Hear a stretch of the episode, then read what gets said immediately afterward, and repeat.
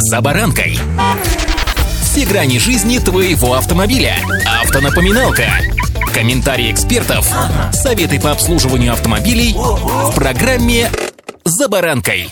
Повышение утилизационного сбора, разброд и шатание курса рубля и множество других факторов фактически поставили крест на параллельном импорте автомобилей. Ввозить машины стало просто невыгодно. Это подтверждают отечественные автодилеры, отказывающиеся от этого направления деятельности. С вами Забаранка Александр Карпов. Здравствуйте. Автомобильные факты.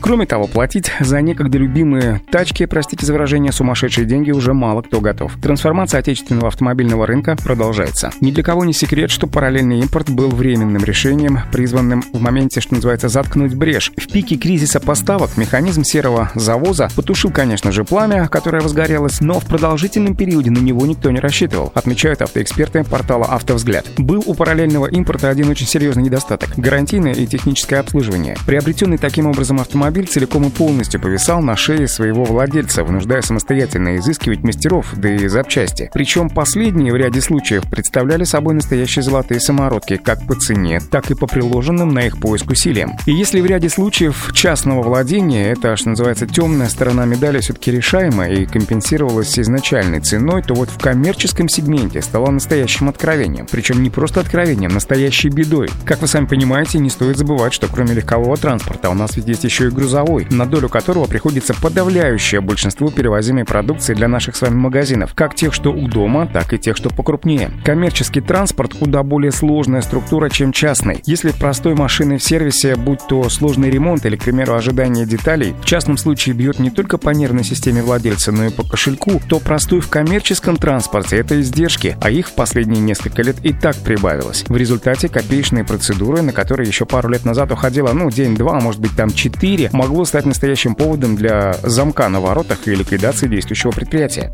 Автомобильные факты.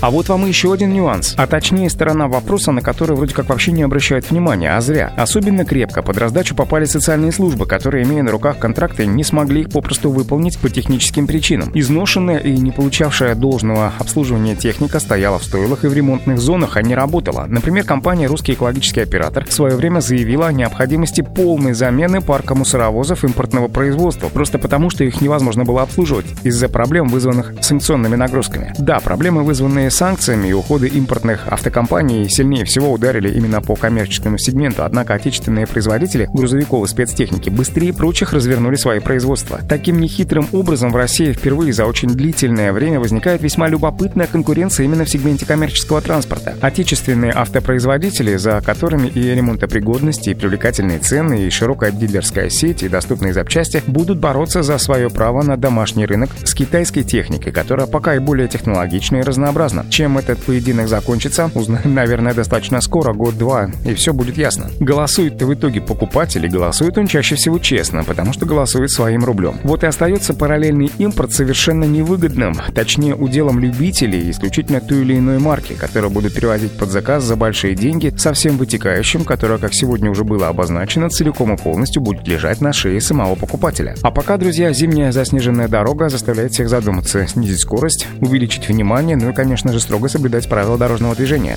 Удачи! «За баранкой»